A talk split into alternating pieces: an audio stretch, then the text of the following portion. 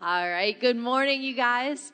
Uh, that weather outside is just amazing, right? We talk about Minnesota ice in this series, and that Minnesota ice is uh, starting to melt away, and hopefully starting to melt away with us too. Uh, there's a few people it looks like that I haven't met yet, and so if we haven't had a chance to meet, my name's Caitlyn, and I'm one of the campus pastors over at Bethel University, uh, and I'm so excited to get to have a chance over these these few weeks to spend time with you while uh, Pastor Phil recovers. Uh, so I, I, need you to know something about me. I feel like this has been like a little bit of a confessional on Sunday morning so far, just because you don't know me, I don't know you yet. So feel free to, to tell me all of your deepest, darkest secrets as well. But um, I I know just enough about sports to be dangerous, right? Like, I, I don't know a lot about sports, but I know enough about sports to be like, yeah, we should totally go to a game. Oh man, I love the Saints, all of that. But what I don't know is I don't know enough about sports to actually be a fan of any team, which has become a little problematic working at a college campus because I think it was like the first week of me being on the job and like these two guys come to my office and they're like, they're like, we gotta know. And I'm like, all right, what do you gotta know? And they're like, we gotta know Vikings or Packers. And I was like, crap, I just like, and so I said, I said, the Bears, right? Because that just felt like a really good neutral option. And it was the only thing I could think of in the moment, so I said the Bears. But then what, what became problematic was like every Friday that I would run into them in the cafeteria, they would be like, it's gonna be a good game this weekend. I was like, absolutely it is uh, who we play in, you know? And it got so bad that we were getting closer to playoff and they would be like, oh, this weekend's game. And I was like, this weekend's game is about right, you know? So it really taught me like this, this moment of humility that I just, I, I don't know sports. And so this past weekend, I'm at the Super Bowl party, you know, and some of you guys might have had your own little Super Bowl gatherings. And I'm like, sitting there watching it like I know what's happening, you know? And the guy next to me had placed some bets, and so he was like, oh, if he makes 13 yards, I was like, I, I hope he makes 13 yards. I don't know how long 13 yards is. I don't know how he runs the 13 yards. And then they were like, he ran back one yard. I was like, it works that way too. Like, like football just became a math problem, you know? So it was really confusing for me, uh, but not as confusing as football was for my friend Adrian in seminary. My friend Adrian, uh, he had immigrated from Liberia to go to seminary here at Bethel in Minnesota. And he said to me one day, he's like, I just watched football. And I was like, dude, I know, right? Like, mind blown. And he's like, I didn't get it. And I was like, word. I also, I don't understand football. And he goes, yeah, I'm watching it. And I turned to my friend, and, and they were at US Bank Stadium. He goes, I turned to my friend and I go, So you guys just watch these guys like stand in a circle and talk? Like, is that, that's the game? And he's like, No, no, that's the huddle. You, you don't watch the huddle. You watch what actually happens on the field. And Adrian's saying, and I'm like, Adrian, you, you better just keep preaching here, right? Because it ha- made me get this moment. Like what we do here on Sunday mornings, it's really important. What we do here on Sunday mornings, gathering together, spending time in the Word together, encouraging each other, spending time face to face, that's really important. But the rest of the world typically doesn't see what happens here on Sunday mornings. The rest of the world gets to see what we do on the field. And, and that's how they judge how the game is going, right? I mean, they don't get to usually get a, a front row seat into um, your relationships with each other here in the church or, or the really good message on Sunday or the great worship or anything like that the front row seat that they get is to what actually happens on the field. There's an author I love, her name's Amy Sherman, and she puts it this way. She says, Our churches should operate less like cruise ships and more like aircraft carriers, right? Not that we come here and we get entertained and we hear a really good message or, or we get good music, and, and even though that's really important, the important part is that it goes out and it launches people into the world to actually get on the field and to play the game. So if all eyes are on us, and when people don't see as much what we do in the huddle, they don't know what the teaching is. Some of them don't even know what scripture says or, or how we read it together. And they don't see the worship or they don't see the one on one time that we spend with each other. They don't see the huddle. What better demonstration is there that we get who Christ is than what we do in our day to day lives?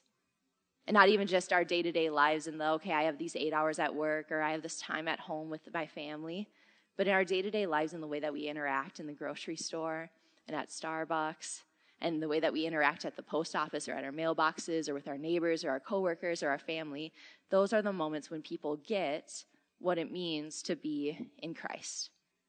You see, here's what science tells us about the world that we live in now loneliness is a new epidemic. I mean, loneliness has gotten so severe and has such negative health consequences that they literally are calling it a loneliness epidemic. People are more lonely than ever. And the health risk of loneliness, it's equal to smoking 15 cigarettes a day. And loneliness, it increases our mortality risk by 26%. So if it's an epidemic, and if there are people in your workplace or people that you come across when you're doing your day to day life, or people in your neighborhood who are that lonely, that's negatively impacting their health, why not find ways to actually reach out to them? Why not be the church that breaks loneliness the best? Why not be a place and a people who actually bring people into true community? Not only just because we think it's good for their health, but because we actually think it's good for us as people to be in community with each other and to have people who love and care about us a lot. A few years ago, I, I was doing some research on loneliness and how the church can help. And, and I just thought about this idea. Uh, and, and it's not only just an idea that I've seen, but sort of this idea that science has seen where they said having people who see you regularly actually decreases your risk of death because those are the people that are going to say things like, hey, you look like you're not feeling well, or, or hey, I just noticed this bruise on the, the side of your shoulder. What's, what's up with that? They're the people who are actually going to start asking questions about your real life and maybe helping you get help, right? And so why not be the people who get community the best? Why shouldn't the church be the ones that are out on the field day in and day out, actually showing people what it looks like to be loved?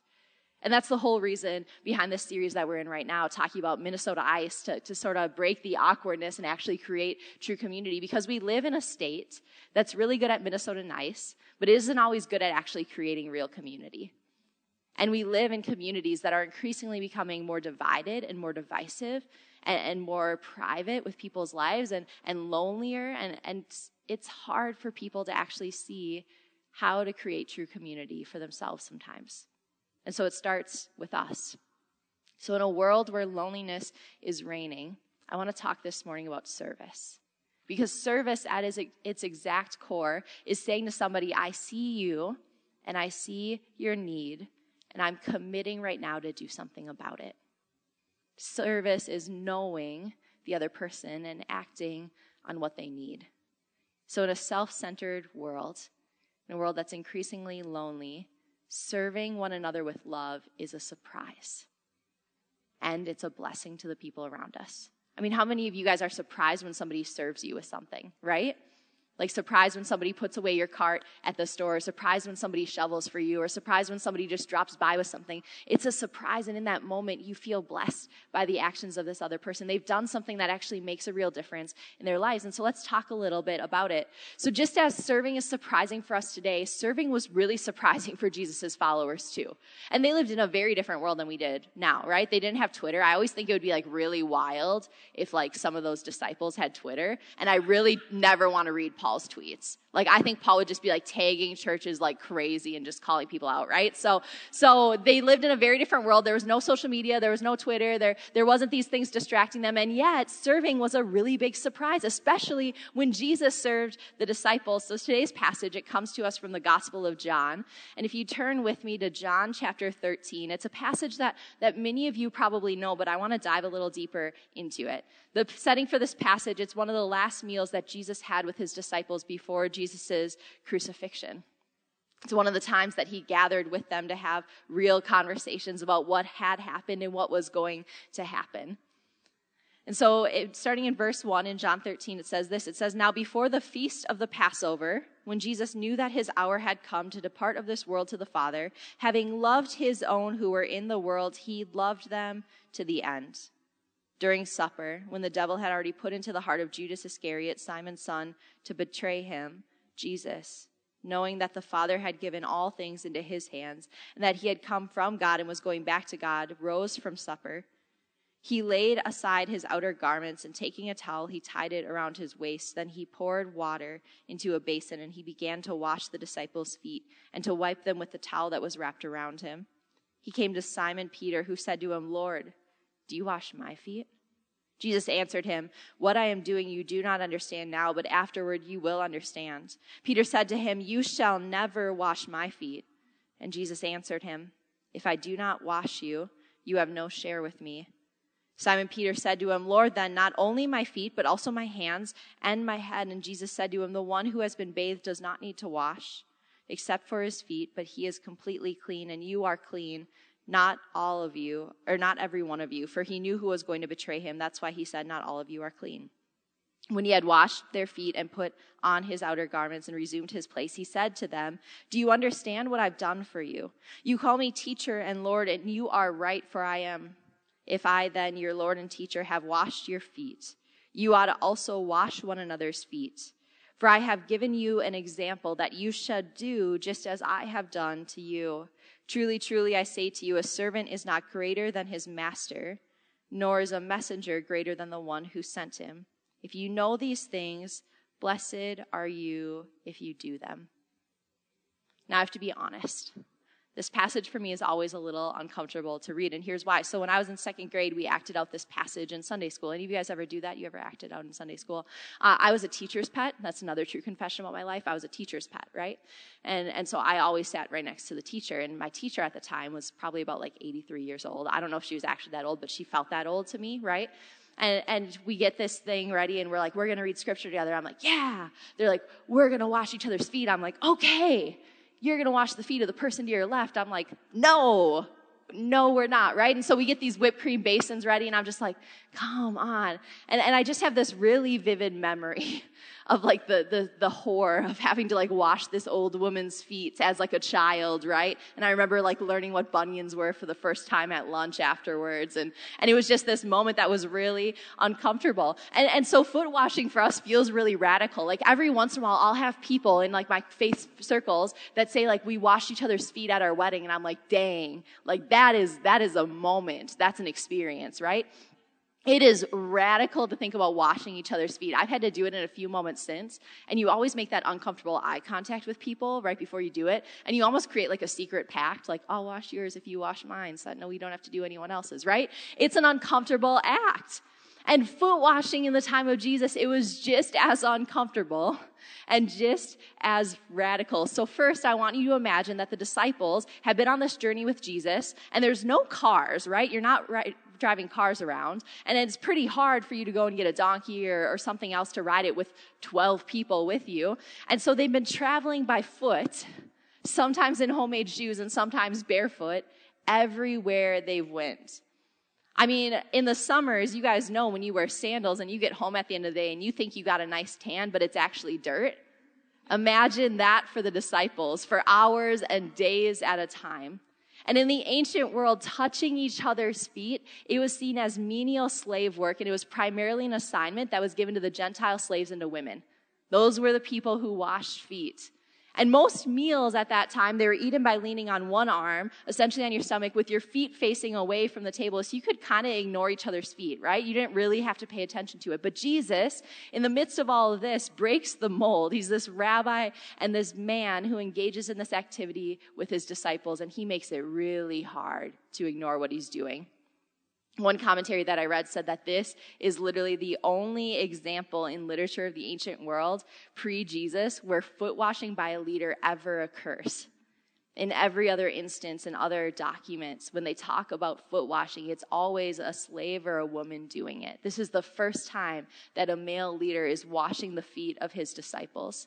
And not only does Jesus wash his feet, but he actually removes his clothing and he takes a towel and wraps it around his waist in the style of a servant. And then he uses that same towel to wipe the feet of the disciples. And don't think about that one too long. So Jesus, this rabbi and this man, and God at that, he actually breaks the customs and the mold of that time in order to wash his disciples' feet, for them to experience what it's like for a leader to wash their feet as a servant. And he demonstrates humility and servanthood in that moment. You see, this passage teaches us something important. It teaches us that serving with love, it is not a suggestion, right? It's not a suggestion that we serve one another. This passage is a part of a larger story of the Last Supper, which begins with this phrase Having loved his own who were in the world, he loved them to the end. And it concludes at the end with this in verses 34 through 35, which we didn't get to yet. It says, A new command I give you love one another as I have loved you. you must love one another. Jesus says, By this, everyone will know you are my disciples if you love one another. Now, the type of love that Jesus is describing here is the same one that it talks about him feeling and experiencing at the start, that he loved them to the end. That knowing what was coming next, the only thing on the forefront of his mind was how much he loved and cared for this ragtag group he had gathered together this new commandment, it's, it's summing up the entire passage of what Jesus just, just did. What Jesus does in this passage, this radical service, it's not a suggestion, but it's actually a command to his disciples that if you love one another, you will humble yourself as a servant. You'll do whatever necessary to care for each other in this moment. There's no way to explain away service as unneeded or kind of just a benefit of living the Christian life. Service is as crucial to Christian existence as scripture reading as showing up and participating in community, as confessing to each other and repenting of our sins, and as a personal relationship with Jesus. If we are followers of Jesus, we get out and we serve. And serving with love, it doesn't just mean serving the people that we like. That's easy. That's like, that's like easy mode discipleship, right? Like if you want to do discipleship easy, just serve the people you like and just be friends with the people you like and just spend time in community with the people you like and never be bothered by the people you don't like, right? I mean, that is easy mode discipleship, but that's actually not even true discipleship. That's just the easy way to do life. So, whenever we do scripture, a thing I like to do when I'm reading it with people in community is to note who is and who is not there. So, in this story, you have Jesus and you have the whole of the 12 disciples. You have Peter and James and John and Andrew and Bartholomew, who they sometimes call Nathaniel, and James the younger, and Jude and Matthew and Philip and Simon and Thomas and Judas, the person that Jesus knows just days later is going to betray him and lead him to his death. And it says that in that passage that he knew what was coming next. Immediately following verse 1, which talks about how Jesus loved his own till the end, it says that the evening meal was in progress and the devil had already prompted Judas, the son of Simon Iscariot, to betray Jesus. So he already knew what was coming, and yet he loved him to the end a few years ago when I was talking about this story in some community at, at the church that I attended before I started working at Bethel, I, um, I had a conversation with somebody and, and they said, you know, I'd, I'd done a lot of research into this passage in seminary and I actually, I came to the conclusion that, that I actually think that, uh, that Judas was right next to Jesus. That Judas might have been one of the first feet to get washed. He said, you know, when you look at the story and when you look at the way the story is told in other places, there's just too much evidence that says that Judas might have been one of the first people who had his feet washed by Jesus. Judas wasn't the afterthought in service, but he was among the first to be touched and blessed by Jesus. So here's what I want us to think about for a moment. And, and I want us to think about this in practical terms, right? We talked last week about how it becomes way easier to love people when we actually think about them practically and not just as my neighbors or my coworkers or my family, when we actually give them names and faces, when we remember who the person is. So think about this for a moment. Who are the people who are most difficult for you to serve with love? And I'm guessing that as soon as I say that, a name might come to mind or a face might come to mind of somebody where you go, man, that person, you know, their Facebook posts just irk me. The, the way they act in the workplace, it just bothers me. They got that promotion that I really wanted. It's really hard at the gym when I run into them because because they just kind of get on my nerves. That person in my family, it's been a really painful relationship that I'm still working to repair. I'm guessing names and faces came to mind for you. And the invitation in that is to trust Jesus in the service, to trust the one who showed us and modeled for us what it looks like for us to serve people with love, even when it's people who are just about ready to betray us. Scripture calls it like this. It says, it says that serving somebody like that, it's like heaping burning coals on their head, right? That, that the, the pain in that moment isn't yours to bear anymore. You're serving somebody, and it's actually going to be more difficult for them to accept service from you than it is in most cases to give that service. And so, how do we serve the people that are most difficult for us to serve with love? The other thing we learn in this passage is that serving with love, it's just as much about heart as it is about our actions. So as Jesus radically serves the disciples, Peter objects. This starts in verse 6 if you want to follow along. He says this in 6 through 10. He says, Lord, do you wash my feet? Jesus answered him, What I am doing you do not understand now, but afterward you will understand. Peter said to him, You shall never wash my feet. Jesus answered him, If I do not wash you, you have no share with me. Simon Peter said to him, Well, then, Lord, not only my feet, but also my hands and, and my head. And Jesus said to him, The one who has been bathed does not need to wash except for his feet, but he's already completely clean. And you are clean, but not every one of you. And so he has this conversation with Peter where Peter thinks it's all about the action, right? Peter is like, Lord, you, you're the leader.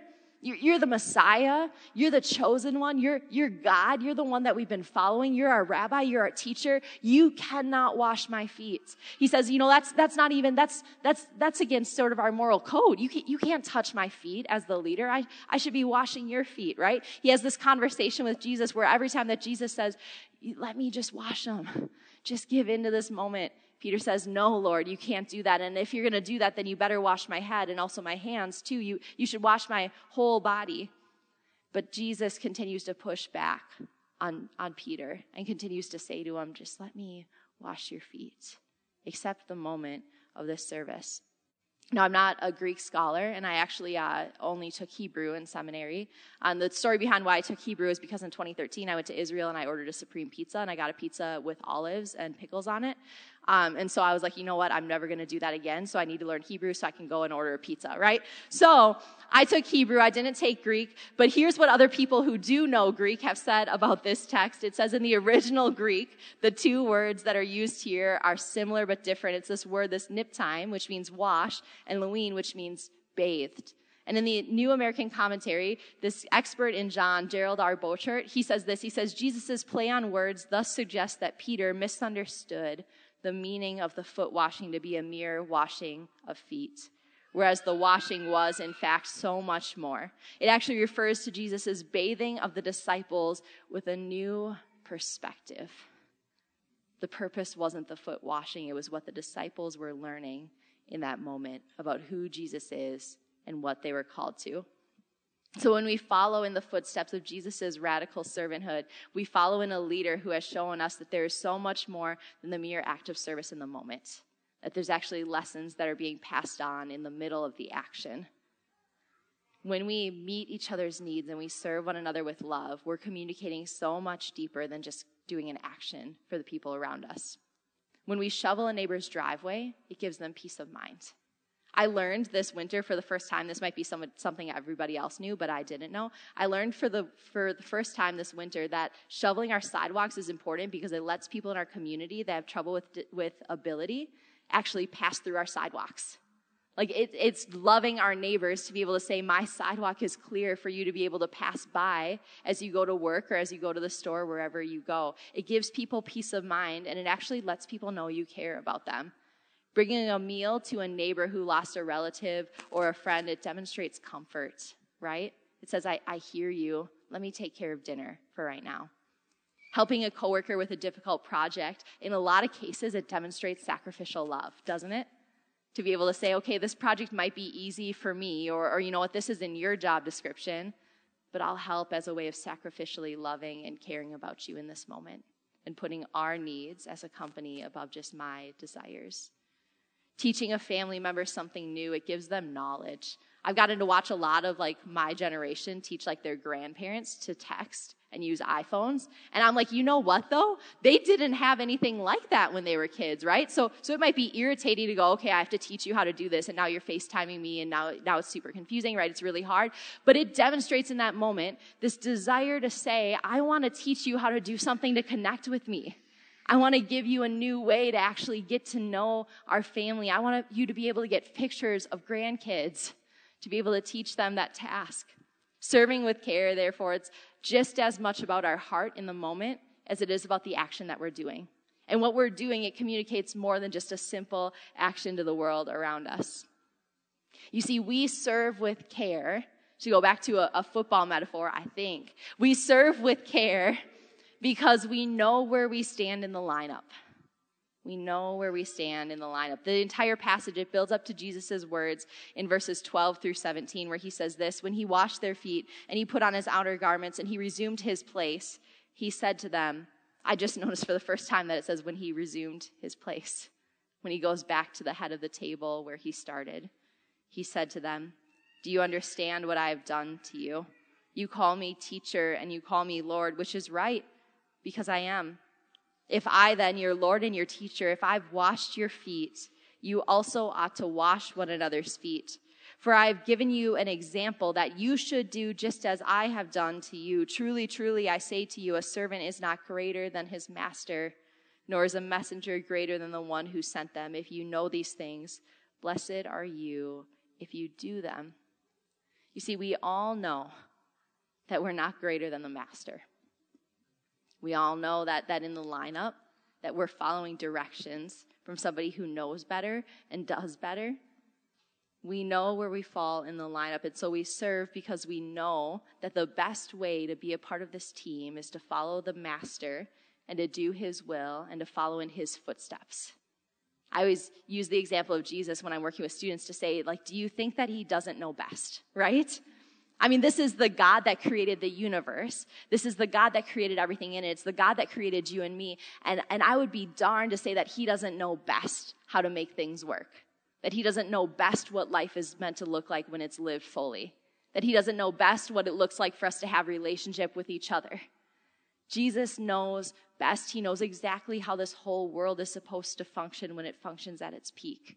And so when he gives us an example, it would do us so well to follow what he does. So we follow a God who radically serves. We follow a God who literally steps up from his place at the table and moves to the position of a servant, who, who actually lays down all of his clothes and puts on a towel to remind them that he's serving them in this moment, who gets vulnerable with the disciples and washes their feet and then once that work is done, only then does he go back into the position of authority.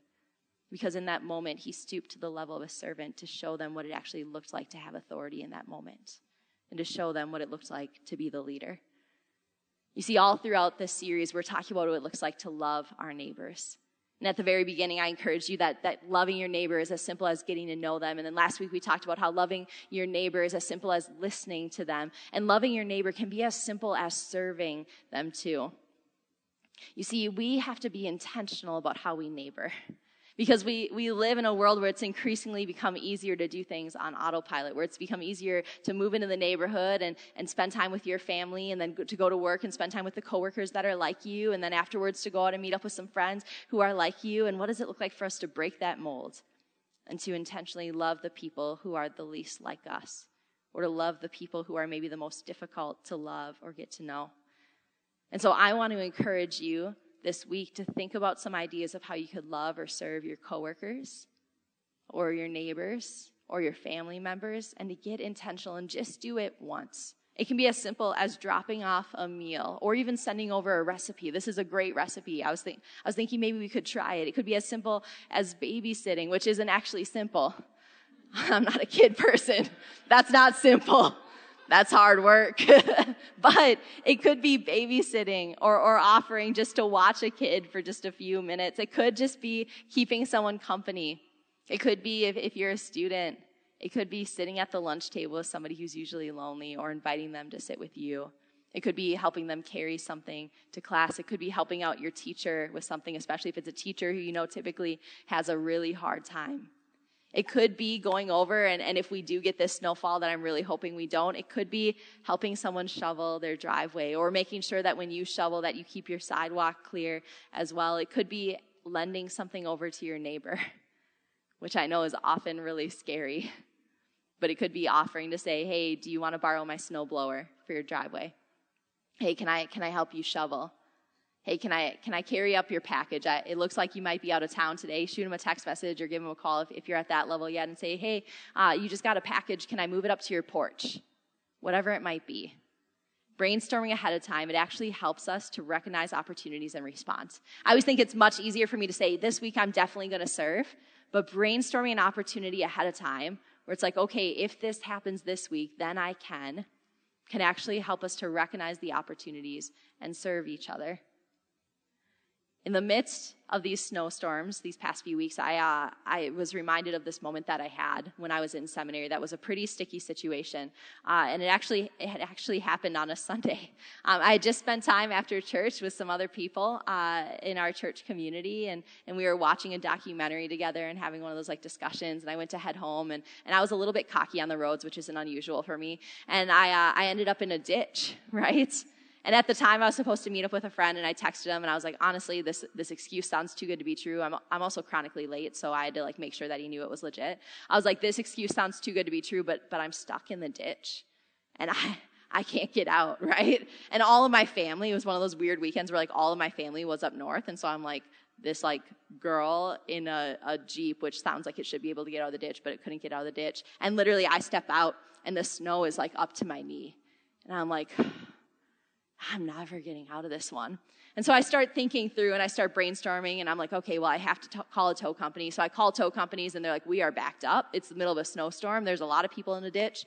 Uh, we can probably get to you, you know, in like about two hours. And I'm like, two hours and my exhaust was under the snow. And so I'm like, I know I probably shouldn't start my car. That feels dangerous, right? And so I start thinking about it and I end up calling our office admin at the time and she has this husband who I swear like can do all things if it involves any like manual labor, right?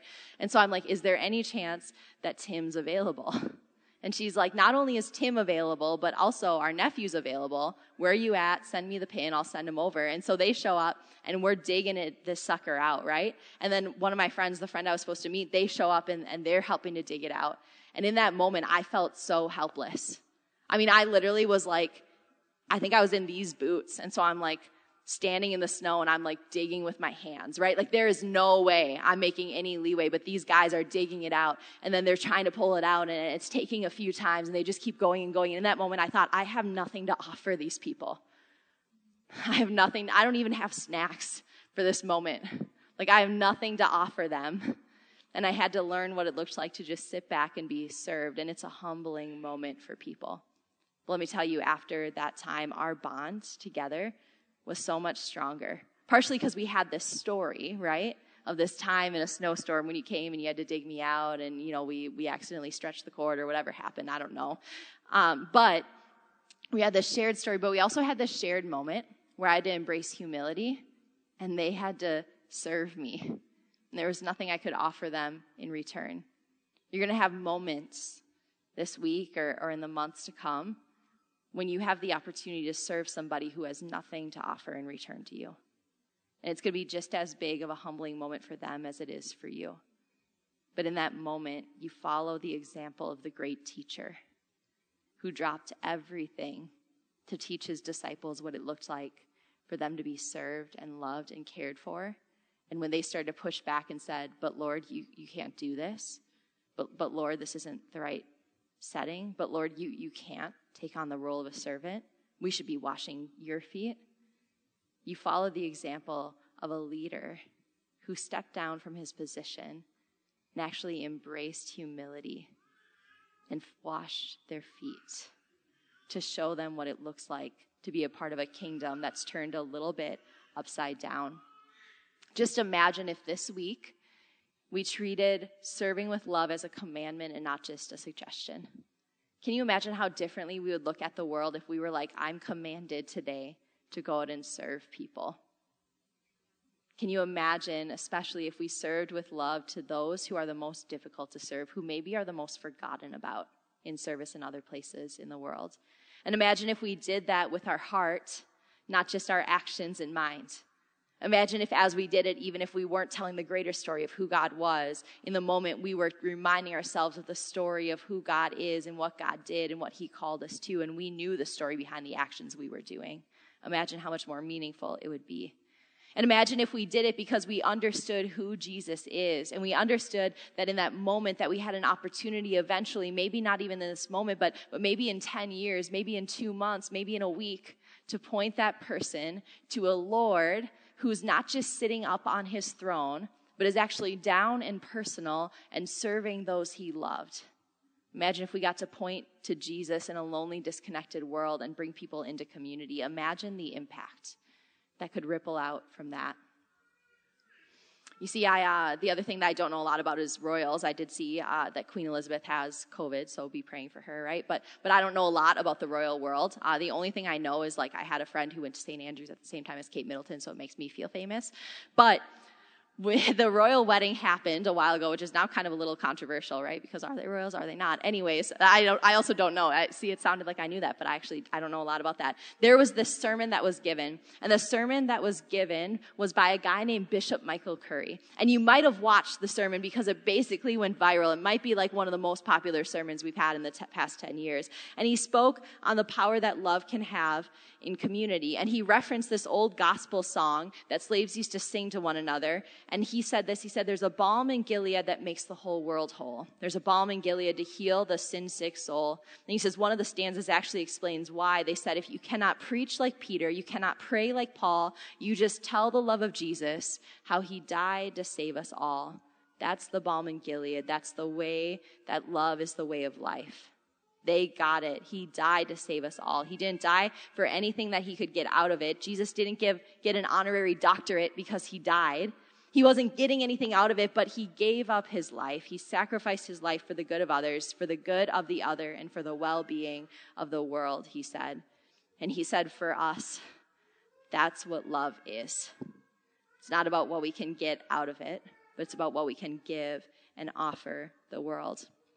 And he said this he said, Think and imagine a world where love is the way. And this was in the middle of his sermon uh, to the entire world. He said, Imagine our homes and our families if love was the way.